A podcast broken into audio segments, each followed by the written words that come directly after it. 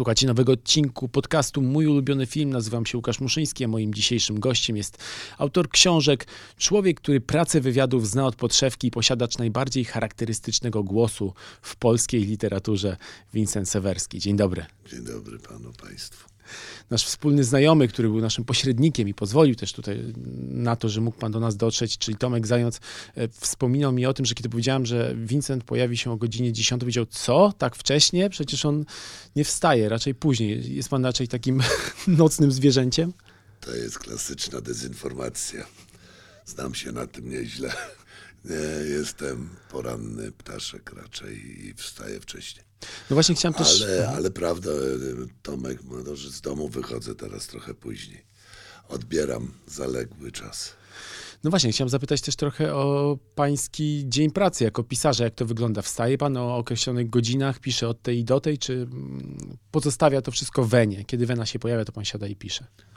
Znaczy nie ma jakiegoś takiego, nie mam jakiegoś czy, y, zapisanego schematu postępowania. Znaczy wstaję dosyć wcześnie, tak?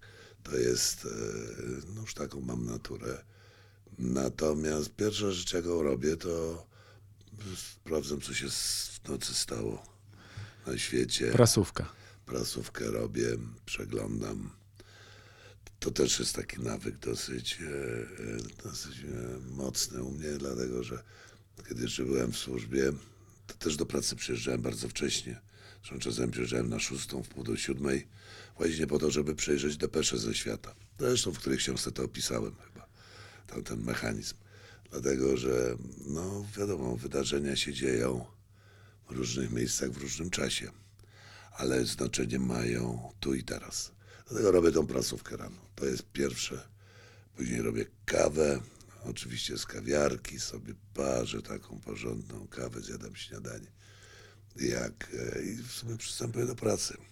W momencie, kiedy postawił pan e, stopę w redakcji, e, koleżanka powiedziała: Mój Boże, tak wygląda pisarz powieści sensacyjnych. Dokładnie tak sobie pana wyobrażała. Czy, czy ten styl jest zamierzony? W sensie chodzi mi o imidż, tutaj sweter z takimi e, łatami, czy, czy, czy, czy, czy no po prostu pan się tak nosi. Zawsze. To znaczy nie, wie pan, generalnie to jest. Ja nie, znaczy nie przywiązuję jakiegoś, tu nie ma jakiegoś głębokiego zamysłu w tym moim stroju, w ubieraniu się, w dobieraniu. Natomiast e, nie znoszę garniturów, e, dlatego że od momentu, kiedy się zacząłem piastować kierownicze stanowiska w wywiadzie, no to jest jednak taki obowiązek, że ten garnitur jest strojem takim służbowym. Zresztą w wielu sytuacjach e, pracy, no już konkretnie przy wykonywaniu czynności operacyjnych też, ale dobry szpieg dobiera strój odpowiednio do okoliczności. I w tym jest pewien, pewna sztuka i pewien zamysł, jak się właściwie ubrać, prawda, do określonej sytuacji, do określonego miejsca. On inaczej się ubiera, pójdziemy, jak idziemy do pubu na spotkanie z jakimś z osobą młodą, inaczej z kobietą, inaczej w kraju arabskim, inaczej w Skandynawii, więc to jest cała filozofia.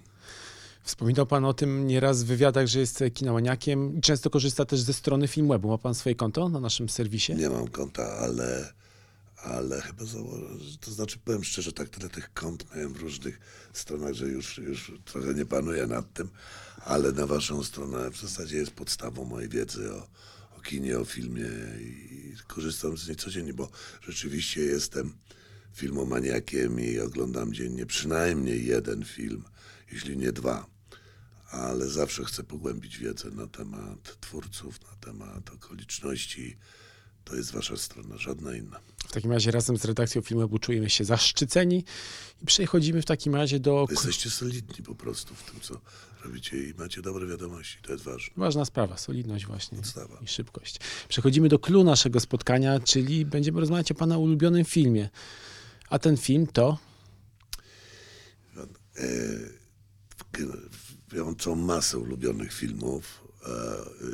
Y, różnice między nimi są dosyć płynne czasami, bo to zależy, zależy w jakim temacie, w jakiej sprawie. Ale jeżeli mielibyśmy powiedzieć o, tej, o filmie najbardziej zbliżonym do mojego życia i tego, co robiłem przez prawie 30 lat, czyli zajmowałem się wywiadem, e, potocznie nazywanym szpiegostwem, tak, to od razu powiem, że tak, jest taki film. Ja to, to każdy, kto ze mną na ten temat rozmawiał, wie. Zawód szpieg Robert, z Robertem Redfordem i bratem Pittem. Dokładnie tak. Film z 2001 roku. W jednym zdaniu przybliżenie fabuły. E, odchodzący na emeryturę agent CIA stara się doprowadzić do uwolnienia swojego dawnego podwładnego z chińskiego więzienia. Reżyseruje to wszystko Tony Scott. Pamięta pan, kiedy pierwszy raz zobaczył ten film? Nie pamiętam, ale go oglądam regularnie. Nawet sobie dawkuję oglądanie, żeby mi się specjalnie nie znudził, bo tak bywa, że się trochę opatrzy, prawda? Ale e, kiedyś go oglądałem częściej, teraz trochę rzadziej, ale wciąż oglądam, dlatego że to znaczy ten film ma dwie warstwy, e, takie z mojego punktu widzenia zawodowego i jako widza. Jedna warstwa to jest taki, no czysto hollywoodzka produkcja, która musi mieć action, która musi mieć, prawda, e, musi być bohater, e, miłość, pogoń, strzelanina i tak dalej. To, co trzyma widza określonego e, typu przy ekranie. Ale tam jest też bardzo dobra i to, to, by, to pierwszy to był ten punkt taki bondowskiego, powiedzmy, sznytu, który, który w tego typu kinie akcji występuje. Natomiast tam jest drugi poziom, to jest poziom kina sensacyjnego, nie jak filmu akcji. Tak bym to określił. To jest, no, to są te wszystkie sceny związane w sumie w dwa wymiary. Jeden to są te sceny wewnątrz Centralnej Agencji Wywiadowczej, kiedy trwa no, prawda, ta cała in, e, rozmowa. Przesłuchanie. Przesłuchanie de facto Murira e, przez, no, przez tą komisję. E, to jest jedna. I druga to jest relacje między Bishopem i Murirem, prawda, które generalnie tego wspomnienia, prawda? No bo mamy trzy was, mamy bieżącą akcję, mamy wspomnienie Murira o jak on go szkolił i, to, i te sceny w centrali CIA. Więc mówię, te dwie drugie to są bardzo dobre, profesjonalne, e, świetnie wyreżyserowane, ze świetnymi dialogami, i e, naprawdę niesłychanie dobrze zagrane te sceny wewnątrz tej. Ja mogę panu powiedzieć nawet tak i państwu, że y, rozmawiałem wielokrotnie z kumplami y, z, z tej CIA właśnie na temat tego filmu, zresztą po obejrzeniu i wszyscy zgodnie twierdzą, że to są najlepsze sceny z wnętrza agencji, jakie kiedykolwiek nakręcono. Bo to nie jest nowość. W innych filmach też takie sceny są ale to są absolutnie najlepsze. Nawet mi jeden kumpel powiedział wtedy, słuchaj, nawet po tym filmie było dochodzenie, kto konsultował tę scenę. No, także to są, no to jest, to jest, to, to ma, to trzeba znać ten świat, żeby to poczuć, te spojrzenia, te rozmowy i to słynne powiedzonko w masz coś na zębach. No właśnie, w jednym z wywiadów wspomniał pan, że bohater Roberta Redforda, czyli właśnie Nathan Muir, czyli szpieg, który odchodzi na emeryturę, jest w ogóle pan, pana ulubionym bohaterem filmowym. Skąd jakby to przywiązanie do tej postaci? To znaczy jednym z wielu takich moich ulubionych bohaterów rzeczywiście e, Redford w tą postać wcielił się świetnie. Miał, naprawdę miał dobrego konsultanta e, z agencji, prawdziwego oficera chyba operacyjnego, który rzeczywiście dobrze, no ale Redfordowi to jest tak inteligentny aktor, że mu wiele mówić nie trzeba. On to potrafi y, dobrze zrozumieć. Ten wymiar jego pracy z Bishopem, jak on go uczy, szkoli, przygotowuje i tak dalej, te, te, te, te ich rozmowy są tak naturalne w wielu punktach.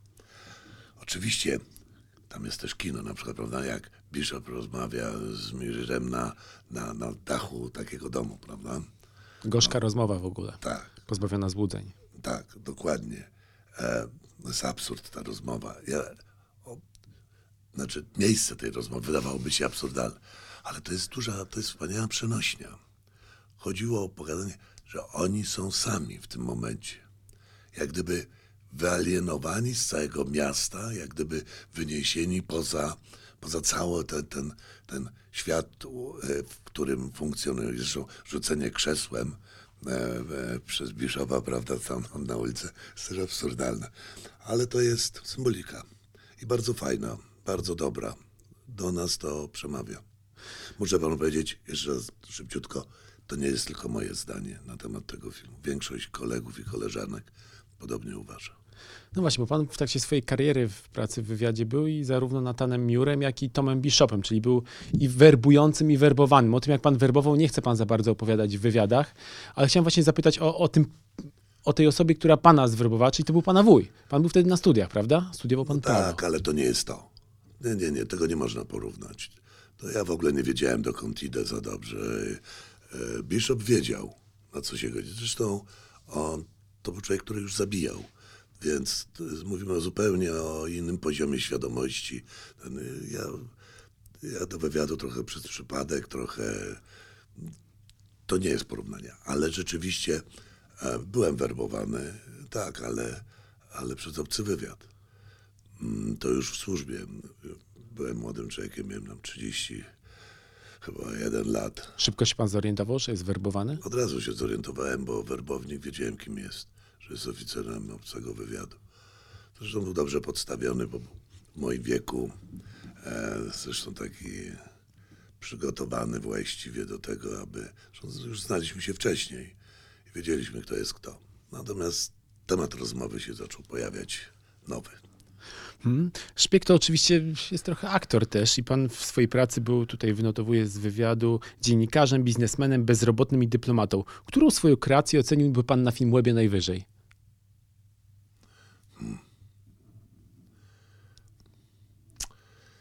Chyba dziennikarzem, kiedy e, to mi najłatwiej przychodziło. Dlatego, że e, zresztą dziennikarze i szpiedzy, mam takie określenie, to mleczni bracia, tak. I my mamy dużo, dużo podobieństw swoich. Bardzo często chodzimy tymi samymi ścieżkami, spotykamy się w tych samych miejscach. Mówię o określonym rodzaju dziennikarzy, prawda, przykład korespondentów wojennych, czy specjalistów w określonej dziedzinie, no to ten, różnica jest między, między nami taka, że my zdobywamy informacje nielegalnie, oni legalnie, tak? Ale muszę powiedzieć, że największą ilość e, przyjaciół moich prywatnych, i mam to akurat spośród dziennikarzy. I e, zresztą ja przez, na początku swojej kariery zagranicznej byłem atasze prasowym. Od tego zaczynałem. A więc pracowałem w środowisku dziennikarskim głównie za granicą i poznałem ten świat. Natomiast dobrze można udawać dziennikarza, natomiast dziennikarze są słabymi agentami. A z czego to wynika, jak pan myśli? A z bardzo prostej przyczyny, ponieważ e, dziennikarze mają parcie na szkło. To już jest niezbyt dobre. Po drugie, najczęściej dysponują światło, świecą światłem odbitym, jak my to mówimy. Czyli nie są sami źródłem informacji, tylko gdzieś coś tam złapali. No i są e, mało, jakby to powiedzieć, wiarygodni we współpracy, bo zaraz jak kończą współpracę, to piszą książkę. Jak pracowałem dla wywiadu, prawda? Więc nam to odpada. Ale tak e, mówiąc bardziej poważnie, rzeczywiście, znaczy są dziennikarze, którzy są nośnikiem niesłychanie cennych informacji, ale oni sami z siebie są źródłem informacji. Analitycy, specjaliści i tak dalej. Przy czym to nie jest taka informacja, która nas najbardziej interesuje. Natomiast em, problem jest w tym po prostu w nakładach. Nawet jeżeli dziennikarz przynosi ciekawą informację, to i tak musimy to sprawdzić, no bo e, mamy ograniczone zaufanie. Więc trzeba to sprawdzić, no to lepiej samemu sięgnąć do źródła, prawda? Także tak to wygląda. Generalnie rzecz biorąc, nie werbujemy dziennikarzy. Wbrew temu, co się powszechnie uważa. Film Zawód, Szpieg film Zawód Szpieg pokazuje, że przy pomocy telefonu można zdziałać właściwie więcej niż e, z pistoletem w dłoni. Zgadza się pan z tym? Ale oczywiście, że tak, bo wywiad to jest informacja. My pracujemy naszym, naszym orężem, celem, środkiem, światem, w którym żyjemy, to jest informacja. W bardzo ogólnym pojęciu, prawda? Nie będę teraz w szczegóły wchodził, więc, e, więc e, i jak mówię, no informacja jest niesłychanie e, śmiertelna bo to e, informacje powodują wojny, powodują kataklizmy, międzynarodowe problemy i tak. Strzelanie to jest dopiero, to jest wojsko od tego. Natomiast, żeby wojsko wiedziało, gdzie ma strzelać, to od tego potrzebna jest odpowiednia informacja. Więc telefon jako nośnik informacji rzeczywiście jest, jest orężem w pewnym sensie, nawet nie w pewnym dosłownym, e, e, pr- pracy wywiadu. Zresztą telefon jest bohaterem mojej książki Odwet. Bohater Roberta Redford, Redforda ma dwie rady dla swojego ucznia, granego przez e, Brada Pitta. Pierwsza jest taka: odłóż pieniądze na emeryturę w ciepłych krajach, nigdy jej nie wydawaj. Czy pan jak pracował, to pan z kolegami również miał jakąś taką podobną zasadę? To mógł tak powiedzieć wysoki oficer CIA u nas odłożyć pieniądze. Czyli na szpiegostwie nie idzie się dorobić, chyba że się sprzedaje dla obcych wywiadów. To jest bardzo ładnie powiedziane, ale to jest przenośnia, to co mi używa tego określenia, bo w wywiadzie nigdzie się dobrze nie zarabia. Mogę śmiało powiedzieć, że e, czy w CIA, czy w MI6 e, te zarobki wcale nie są jakieś oszołomiające. I odkładanie jest pojęciem dosyć względnym, odkładanie pieniędzy. Natomiast e, możliwości, jak to się mówi, jakby ktoś sobie chciał tutaj dopowiedzieć, skręcenia jakichś pieniędzy na boku nie wchodzi w grę. Jeżeli oficer wywiadu coś takiego zrobi, to w ten sposób kończy swój żywot, etos i wypada. E, zdarzają się czarnowce, ale coraz rzadziej niż w cywilu. No ale to po co w takim razie idzie się do wywiadu? Bo w jednym z wywiadów powiedział pan, że to nie jest wcale potrzeba służby oj- ojczyźnia, bo przynajmniej ta służba ojczyźnie nie jest na pierwszym miejscu. Czyli Nie, jest na pierwszym Jest? miejscu. Jednak jest. jest. On, e, myślę, że do wywiadu idzie się e, właśnie dla służby, dla ojczyzny. Jakby to nie zabrzmiało, ja wiem, że wiele osób podejrzewa od razu jakoś tutaj podwójne dno w tym, co mówię, e, jakąś domieszką cynizmu, ale to nie jest prawda. To jest tak, jeżeli nie masz poczucia misji służby dla kraju, bo wywiad służy dla kraju, dla całego kraju, niezależnie od tego, jaka opcja rządzi, mm, to nie masz co robić w tym zawodzie. Tym bardziej, że te zarobki, jak już powiedzieliśmy, nie są oszałamiające. Więc to poczucie jest niesłychanie ważne i my przyjmujemy ludzi, którzy mają tak ukształtowany światopogląd i kręgosłup. Ale oczywiście dochodzą do tego inne elementy, poczucie misji, przygody, y, przyjaźni, braterstwa, te wszystkie piękne cechy w tym zawodzie każdy ma okazję przetestować. I to jest rzeczywiście, jeżeli nie masz gorącego serca, chłodnego umysłu i prostego kręgosłupa, to w tym zawodzie nic nie zrobisz, dlatego że się posługuje tymi metodami i w tym świecie trzeba samemu być naprawdę czystym. Szybko można się zorientować, czy ktoś rzeczywiście idzie, aby służyć ojczyźnie, a nie ma inne pobudki. Zdarzają się przypadki, które się przepchną przez sito we, w czasie weryfikacji przyjmowania do służby, bo mm, to sito jest u nas bardzo szczelne i staramy się naprawdę dobierać najlepszych z najlepszych, ale oczywiście zdarzy się jakiś wypadek przy pracy. On jest natychmiast widoczny. To wychodzi, dlatego że e, kiedy przychodzi się realiz- przychodzi realizować zadania, to z człowieka wychodzi wszystko i można go z łatwością przetestować. A poza tym dobry szef, doświadczony ma takie oko, że wyłowi zaraz fałszywą monetę. Kolejna cenna rada bohatera Roberta Redforda. Nie ryzykuj życia ani kariery dla informatora. Tak, to jest święta zasada. Zdarzało się panu wprowadzać ją w życie, tudzież ewentualnie słyszał pan o kolegach, którzy musieli coś takiego ale, zrobić? Ale oczywiście, zaraz powiem, to ma, to określenie ma dwa znaczenia. Pierwsze, nie ryzykuj życia i kariery dla informatora, co oznacza, że informator jest niejako przedmiotem naszej pracy. On nie jest podmiotem, on jest przedmiotem. Z agentem się nie zaprzyjaźniasz, nie wiążesz się emocjonalnie, nie wolno tego robić. A twój agent, nawet jeżeli mu mówisz, stary, jesteś super facet, sympatycznie, wszystko, miło pijesz z nim wódkę, poklepujesz i mówisz, prawda, rozmawiasz o znaczkach i piosenkach, to w gruncie rzeczy musisz być przygotowany na to, że może przyjść taki moment, rozkaz, że agenta trzeba spalić. Prawda? I to jest jedno. A e, drugi, po, dru, dru- drugi pokład jak gdyby tego, tej sentencji jest taki, że e, życie oficer wywiadu i karierę poświęca dla informacji, a nie informatora. To nie jest to samo. Informator jest źródłem informacji. Dla informacji poświęcamy życie, zdrowie i karierę. Tak. To w takim razie, czy w świecie szpiegów jest możliwa prawdziwa przyjaźń, tak jak w tym filmie? Czy bohater wydaje oszczędności życia na uratowanie Tak, swojego to jest innego, dlatego że y, relacja między nimi to nie jest relacja między agentem a e, oficerem, tylko to jest relacja między dwoma pracownikami agencji. Tyle, że jeden jest y, nauczonym, przyuczonym do wykonywania zadań, a drugi jest zawodowym szpiegiem. To nie jest to samo. My również pozyskujemy e, obywateli polskich do współpracy z wywiadem. Nie werbujemy, tylko pozyskujemy. Agent to jest obcokrajowiec, który zdradza tajemnice swojego kraju w zamian za jakieś określone korzyści i tak dalej.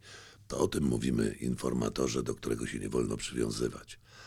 Ale Polacy, którzy z nami współpracują, czyli zostali tak zwani pozyskani, nigdy nie pracują za pieniądze, tylko pracują z przekonania, misji, z odpowiedzialności i patriotyzmu. Dokładnie taka relacja jest jak między Bishopem i Murrayem, tak? E, więc e, e, to jest zupełnie co innego. To jest relacja niesłychanie mocna, silna, głęboka. To jest relacja w charakterze towarzyszy broni. To jest, to jest przyjaźń sprawdzona w walce. Cywile nie, nie znają tego, z filmów znają, ale z życia mało kto ma pojęcie, co to znaczy sprawdzić przyjaciela w walce, tam gdzie naprawdę ryzykuje się życiem. Taka jest relacja między nimi. A pan miał taką relację w swoim życiu? Albo mają do dzisiaj? Miałem, tak, oczywiście. Y, Miałem taką relację, o której już opowiadałem. Miałem więcej, ale ta jest taka najbardziej, najba, najmocniejsza, którą pamiętam do dzisiaj. Wszystkie pamiętam, ale, ale ta była najmocniejsza, kiedy namówiłem do współpracy z wywiadem pewnego młodego Polaka. 20, miał 9 lat wówczas. Wybitnym specjalistą z bardzo określonej dziedziny e, i unikalnej. Nawet nie mieszkał w Warszawie. I podszedłem go, prawda mówiąc, na spotkanie wyciągnąłem, mówiąc, że jestem biznesmenem, to chciałem z nim pogadać, on się zgodził. Jest zasada taka, że kiedy zaczynamy z obywatelem polskim rozmawiać, e, chcemy go namówić do współpracy, nie ukrywamy, kim jesteśmy. Mówimy praktycznie prawie za, od razu, kim jesteśmy. No oczywiście nawiązanie kontaktu było tak. I powiedziałem, że jestem z, z agencji wywiadu. No to jego pierwsza akcja była taka, to my mamy wywiad. Tak, on nawet był kompletnie oderwany od rzeczywistości. Szkoliłem go przez pół roku, zgodził się. E, Wiedział, gdzie pojedzie, co będzie robił. Szkoliłem go przez pół roku bardzo intensywnie. I na koniec, e, na koniec szkolenia powiedziałem mu, w ten spo, e, powiedziałem, e, miał dostarcie do pewnej obiektu, który był niesłychanie ważny, tak, z naszego, w ogóle z punktu widzenia bezpieczeństwa międzynarodowego. I powiedziałem mu, że słuchaj, w każdej chwili możesz zrezygnować, nawet w tej chwili. To koniec szkolenia. Może, dokładnie jak w tym prawie, jak w tym filmie.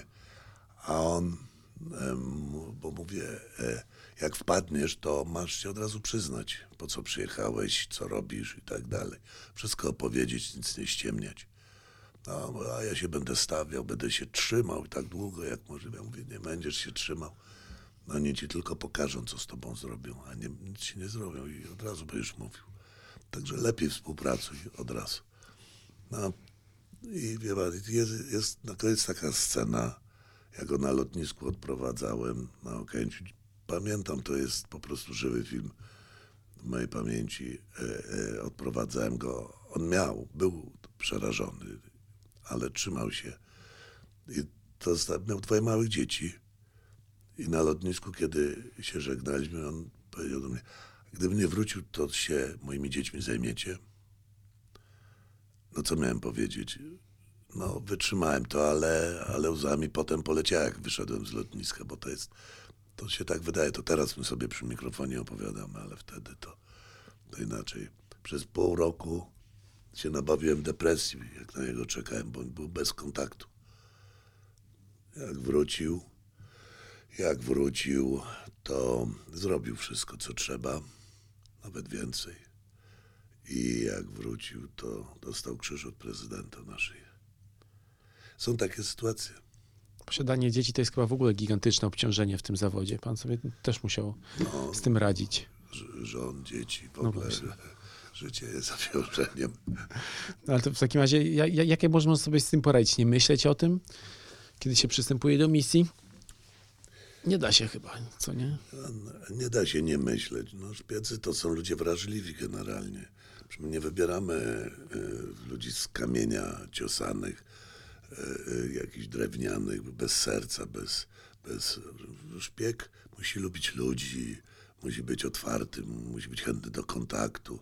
Więc najczęściej są to ludzie dosyć wrażliwi, tak, ale znający siebie, tak, swoją konstrukcję psychiczną, wrażliwość. Dokładnie tak jest w tym filmie to pokazane, prawda? No bo przecież, przecież, e, przecież Nathan go rozpoznaje cały czas od tej strony, jego wrażliwość. I w sumie jak gdyby nie do końca go poznał, prawda? Bo się zakochał w tej Irlandce i, i w sumie poszedł w długą, jak to się mówi. Zaczął robić swoje z powodów, e, ale trzeba pamiętać, że Bishop nie był zawodowym oficerem wywiadu, tylko, tylko współpracownik. No w każdym razie szpiecy tacy są, ale, ale dlatego też powinni sobie dobierać partnerów, którzy mm, no, są odpowiedni dla nich, tak? Bo nasz partner to musi nam pomagać, wspierać, Power couple, tak się mówi współcześnie. tak, nie będzie, ale no, nie zawsze to wychodzi. Sporo małżeństw się łamie, nie wytrzymuje, czy koleżanek, czy kolegów, i, mm, ale jest wiele takich, które wytrzymują. Ten, a, bo naszymi ofiarami to są nasze rodziny przede wszystkim, takimi y, naszymi osobistymi ofiarami, bo nie to, co robimy. Do tego mamy dystans. Chociaż w filmie za wiele się o tym nie mówi, ale się pokazuje, są takie dwie pasje bohatera Roberta Redforda, to są samochody i dobry alkohol. On tam pije jakąś 12-letnią whisky i jeździ bardzo szybkim samochodem. Jak to wygląda u pana? Jest pan fanem motoryzacji? Co tam u pana stoi w garażu? Miałem tych samochodów w życiu masę. Nie pamiętam marek już i ile. Jeździłem po najróżniejszych krajach, gdzie kodeks drogowy jest zaleceniem, a nie prawem i tak dalej. Więc nie. E, To znaczy, dla mnie samochód musi mieć jedną cechę podstawową. Przede wszystkim musi być niezawodny sprawny i mogę, żebym mógł na nim polegać, żebym wiedział, że w odpowiednim momencie, kiedy trzeba odpalić, taki syndrom jest, tak? Który z pracy zostaje, tak jak patrzenie w lusterko w samochodzie i czytanie numerów samochodów. To jest tak. Nie.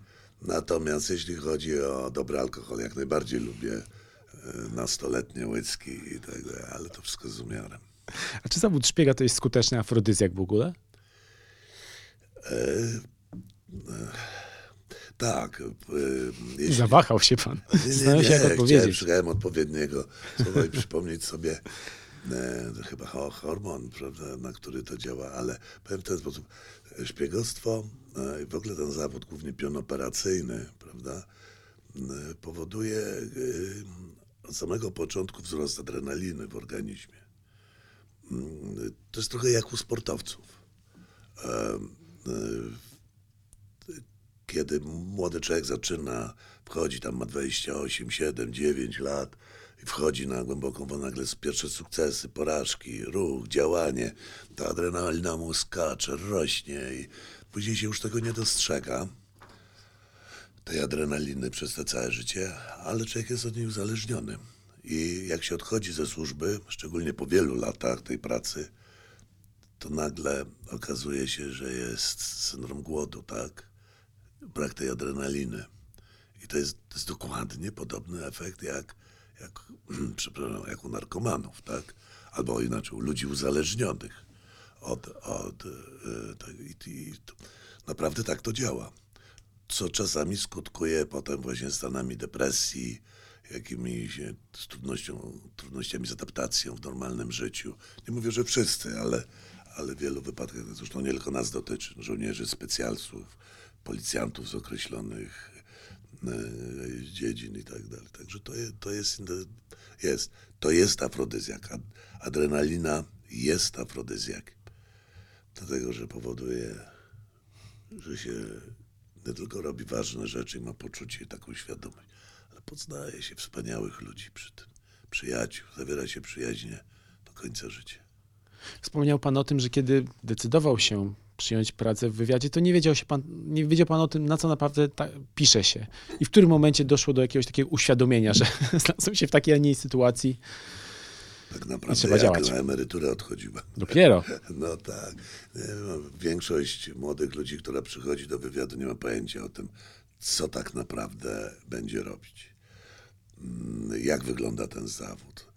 E, Dlatego, że no, oglądanie, tam oglądanie filmów, czytanie książek, to daje jakieś tam ogólne wrażenia, ale rzeczywistość, rzeczywistość jest dużo ciekawsza niż to, co jest opisywane czy pokazywane, bo e, no, rzeczywistość taka jest, że jest dużo głębsza, bogatsza, poza tym w tych relacjach bezpośrednich. I tego zawodu, o, ten zawód się poznaje w trakcie jego wykonywania.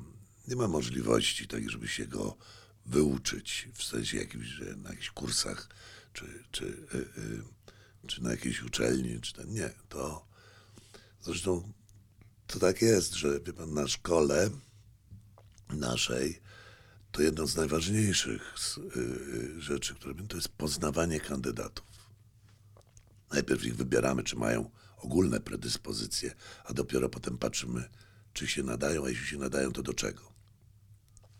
A potem to oni się dopiero uczą zawodu. Kiedy przychodzą do centrali, to staną mentora, zaczną prowadzić prawdziwe sprawy i tak dalej, i uczyć się. Dopiero wtedy poznajemy tak naprawdę e, kandydata i kierunkujemy go w określoną stronę. A czego się pan w takim razie spodziewał, podejmując pracę w wywiadzie? Co pan miał wtedy w głowie? Ja się tak naprawdę wtedy to myślałem o niesamowitej przygodzie, tak, że to, no ja dobrze wiedziałem, co to jest wywiad, kończyłem prawo, byłem dosyć taki ostrzelany w sprawach politycznych i światowych i zresztą bardzo to mnie zawsze interesowało. Mm, I zresztą i książki czytałem, ja e, angielskiego na Forsajcie się uczyłem, na jego książkach miałem trudno, ale szedłem przez tą literaturę tak jak mogłem i, i oczywiście to mi imponowało. Później miałem oczywiście dużo rozczarowań, tak, bo nie tak sobie wiele rzeczy wyobrażałem. Zresztą ten wywiad i przed 90 rokiem był inny, potem się też zmienił, także zresztą w ogóle ciągle się zmienia. Bo wywiad odpowiada na aktualne zagrożenia, tak, się dostosowuje do świata, jaki, jaki jest. A jak było w szkole w Starych Kijkutach? To jest legendarna polska szkoła. Była? Jest? Była i jest. Ciągle jest. I jej legenda zostanie. A To zawsze była dobra szkoła. Zastanawiam się, jak, jak funkcjonuje taka szkoła. Są pobudki o jakiejś określonej godzinie? No to można sobie Lekcje. wyobrazić, prawda? No jest Jak w pobudka. wojsku, w seminarium bardziej? Jedno i drugie można. Znaczy dzisiaj seminarium to nie, dlatego że uczą się tam dziewczyny, chłopcy i dziewczęta e, razem. A wtedy, jak pan był, to Jak ja tylko... byłem, to był wywiad w ogóle był e, e, czysto męski. Natomiast e, zaczyna się oczywiście od zaprawy fizycznej i tak dalej. To takie na ostro, bo to szpieg musi mieć mocne nogi, wiadomo, więc to bieganie poranne jest. Tylko tam za moich czasów to temperatura 40 stopni zwalniała od tego biegu 3-kilometrowego. Ale muszę powiedzieć, że te nogi mi e, nasz e, e, opiekun spraw fizycznych, legendarny, wspaniały Gutek, zawsze mówił, wasze nogi są i tamci w sali wykładowej dbają wasze głowy, a ja dbam o wasze nogi, bo te głowa was może czasami nie uratować, a nogi zawsze was uratują. No i tak żeśmy zapychali tak przez ten las, ścieżkami biegać. Później zajęcia, jakiś tam obiad, później dalej zajęcia, trochę wolnego czasu. Kurs jest niesłychanie ostry. Ile czasu trwa? No, trwał 11 10-11 miesięcy prawie tak. Natomiast to też jest czas, kiedy się nie tylko e, my, ja już mówię z punktu widzenia później stanowisk, które piastowałem, poznajemy kandydatów, ale e, kandydaci poznają się też między sobą. dlatego że tam się rodzą przyjaźnie, rodzą się. Nawet w wywiadzie jest coś takiego, takich, że roczniki się trzymają razem.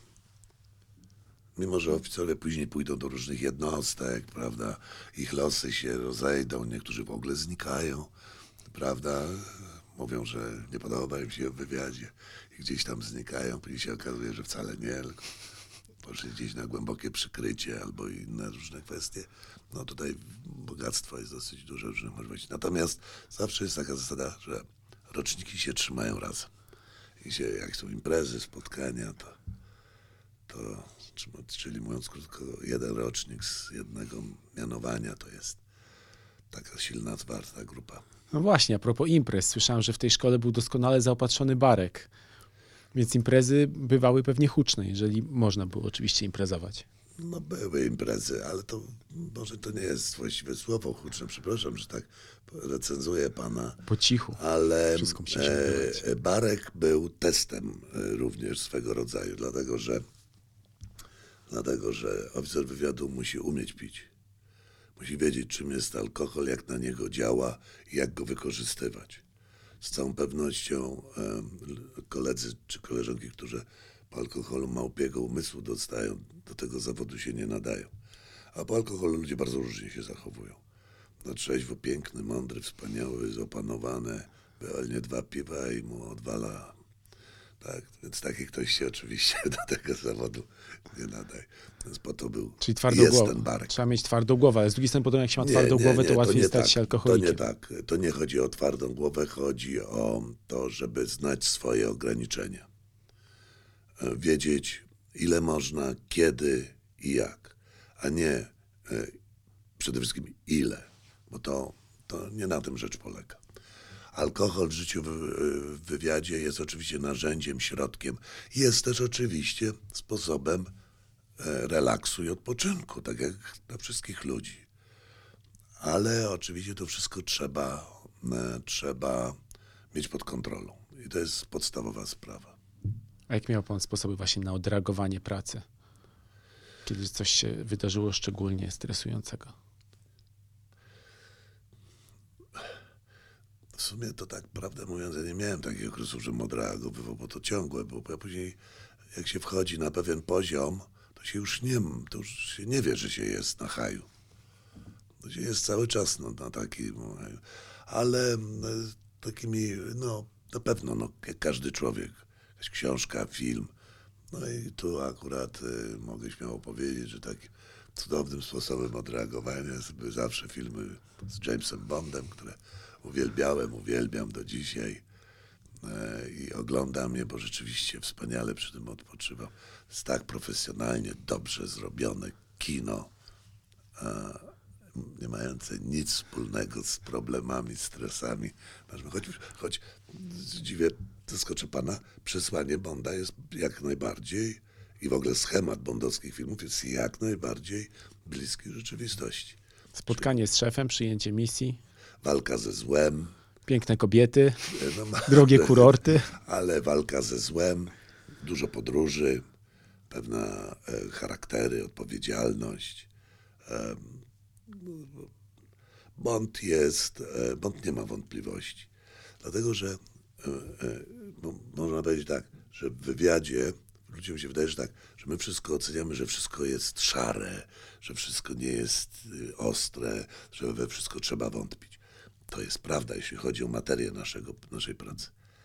Ale oficer wywiadu sam musi mieć bezwzględnie jasno zdefiniowane dobro i zło. Czyli nie ma pan, nie, nie miał pan I tak... tutaj nie ma, nie ma żadnej coś między, y, na jakąś wątpliwość. Nie ma, bo inaczej nie zrealizujesz zadania. Nie nadajesz się do tego zawodu.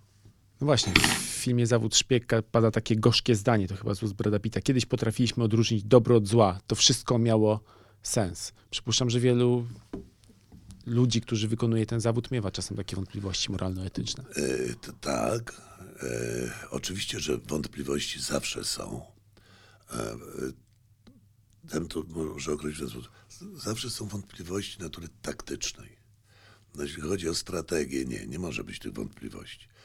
E, dobro to jest dobro mojego kraju. jego obywateli. Nie my je definiujemy oczywiście, tylko definiują obywatele w wyborach. Czy w ogóle wielka y, polityka, ale, ale my to musimy, my to szanujemy i musimy mieć tutaj jasne stanowisko. Tym, natomiast w sensie taktycznym, czyli to, co robimy, oczywiście, że możemy mieć wątpliwości. Ja mogę powiedzieć wprost, na, na przykład e, ja byłem, e, mój pogląd osobisty, prywatny, aczkolwiek tam jakieś stanowisko już e, piastowałem, było takie, uważałem, że zaangażowanie Polski w wojnę w Iraku jest błędem. Tak, tak uważałem. Ale kiedy przyszło wykonywać e, czynności i pracować w tym temacie, to pracowałem najlepiej, jak potrafiłem. Co do tego nie ma najmniejszych wątpliwości. E, e, robiłem wszystko i to nie tak na, e, bo, mi- bo mi kazali, tylko e, od siebie dałem wszystko i wymagałem od swoich oficerów wszystkiego, żeby, żeby e, także tak to wygląda. No to, Jak na zawodowca przystało. no tak to jest. No tak, to, to, to nie jest nic jakiegoś specjalnego. Ja tutaj nie odbiegam od normy czy standardu. Bo praca w wywiadzie nie jest obowiązkowa. Tylko, że jak, jak ci nie pasuje, to kładziesz raport i odchodzisz. A wracając jeszcze do Jamesa Bonda, który aktor jest panu ulubionym odtwórcą roli agenta 007? Pierce Brosnan. Absolutnie. Ex aequo z Rogerem Moorem, ale Roger Moore, zresztą e, Craiga też lubię, no, ale to jest już inny świat. Bondy są o tyle fajne, że on, każdy cykl odpowiada, pasuje do epoki takiej, prawda? Ale nie tylko politycznej, no, chociaż one są dużym stopniu ponadczasowe, ale takiej stylistycznej, kulturowej, e, modowej, no to wszystko, każdy Bond odpowiada na aktualny, opisuje aktualny świat, nie tylko w sensie jakimś tam politycznym, tam te historie to są proste, jasne i oczywiste, tak? Ale ja lubię e, te garnitury, te samochody, tą modę, ten język, jak kamera chodzi, jaka jest scenografia, to wszystko. Jak się idzie tymi bondami od samego początku, prawda, to można prześ- prześledzić rozwój niemalże obrazem rozwój kultury naszej współczesnej, popkultury. To widzę, że lubi pan tego Bonda raczej z przymrużeniem oka, Tak, no, dowcipniejszego. Moore szczególnie, bo on ma, prawda, przecież on ma tam w tych niektórych, no, takie ma spore, na przykład, no robi to, czego się nie robi w kinie, patrzy w kamerę, tak? Potrafi tak spojrzeć, tak i miał takie, rzucał spojrzenie w kamerę, co dla widza oznacza, nie bierz tego poważnie. Kolejny etap pańskiej drogi zawodowej, czyli Langley i siedziba CIA. Czy to był w ogóle inny świat w, w porównaniu z Polską, właśnie gdzieś tam Kikutami i, i Warszawą? Czy okazało się, że Polacy mimo wszystko mają metody równie na wysokim poziomie? Ale oczywiście, że tak. E, no Ja tam byłem na bardzo specjalistycznych szkoleniach. e, e, Tam w zasadzie więcej nie mogę powiedzieć. Niech to wy, wystarczy. Natomiast mogę śmiało powiedzieć w ten sposób, że, że e, też nie tylko wtedy, w tym okresie, kiedy tam się uczyłem, ale także E, W ogóle w całej mojej karierze mogę śmiało powiedzieć, że bywały sytuacje, że zwracali się do nas e, z najpotężniejszych służb wywiadowczych świata, naszego świata, naszej strony, z prośbami pomóżcie, Operacja Samum chociażby opowiada o tym. pomóżcie. Takich rzeczy jak operacja Samon było dużo więcej.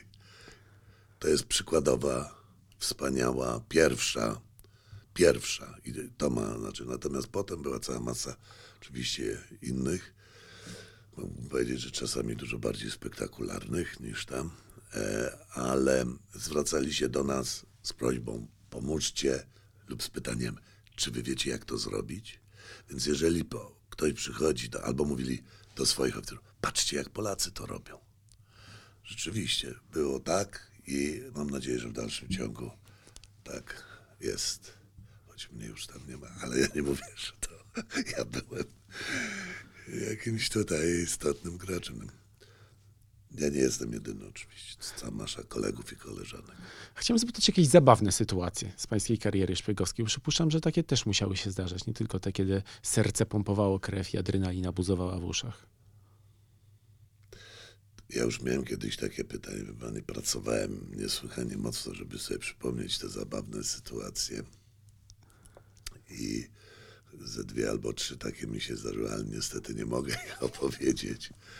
E, nie mogę ich opowiedzieć. E, generalnie rzecz biorąc, to my nie mamy zabawnych sytuacji, dlatego że e, jeśli coś się wydaje na pozór zabawne w jakimś tam momencie, to, to w gruncie rzeczy jest to związane z jakimś ryzykiem i z czymś, e, co się działo. Miałem na przykład takiego oficera dosyć narowistego, ale bardzo utalentowanego do pewnych niekonwencjonalnych działań. Prawda? I dobrze, powiem pan taką historię. Zamieniam się w słuch i nasi słuchacze również. Byłem za granicą w pewnym kraju, e, e, to bardzo ciepłym, e, no gdzieś tam no, na Bliskim Wschodzie. Byłem z koleżanką, żeśmy pracowali. No i miałem, szedłem na spotkanie z agentem i miałem w plecaku, takim plecaczku, który mam do dzisiaj moim, e, miałem 50 tysięcy euro. W paczkach tak ładnie zapakowane. No i wytracaliśmy czas i weszliśmy do takiej herbaciarni, takiej zwykłej, przeciętnej w jakimś zaułku. Ja powiesiłem ten plecaczek sobie przez, przez e, krzesełko, przez oparcie, wypiliśmy herbatę, no idziemy, ale upał na zewnątrz za 40 stopni albo więcej. No i przeszliśmy tak za dwa kilometry, a koleżanka pyta, a gdzie masz plecak? Ja patrzę, ja rzeczywiście nie mam plecaka. I co najgorsze, myśmy schodzili na dół, ale z powrotem było niesłychanie pod górę. No więc co? Obrócili i biegiem z powrotem do tej herbaciarni. W tych 40 stopniach myślałem, że jak tam dobiegłem, to myślałem, że chyba jeszcze nerwy, stres i w ogóle jak dobiegłem, patrzę na to swoje krzesełko, plecaka nie ma. No i myślę sobie, no, koniec, koniec mojej kariery i tak dalej. Zresztą jak ja spłacę 50 tysięcy euro. I co widzę, a tu właściciel tej herbaciarni taki, prawda, podnosi mój plecaczek, pokazuje go tak czepie i się uśmiecha do mnie. Więc ja podchodzę, tak, wszystko było w środku, on to wziął, nawet nie zajrzał do środka, oddał. Później rozmawiałem na ten temat. Jest takie, będzie, Arab nie ukradnie. Oszuka, ale nie ukradnie. Jest coś w tym, e, w tej mentalności, w tej filozofii e, koranicznej, która tak ludzi kształtuje. Muszę powiedzieć, że żeśmy potem po spotkaniu naprawdę sobie, trochę sobie ulżyłem. A taka historyjka.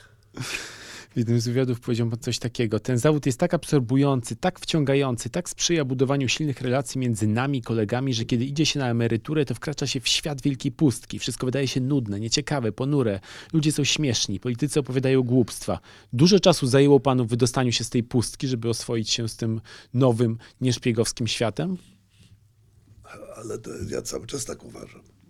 Więc dlatego piszę książki.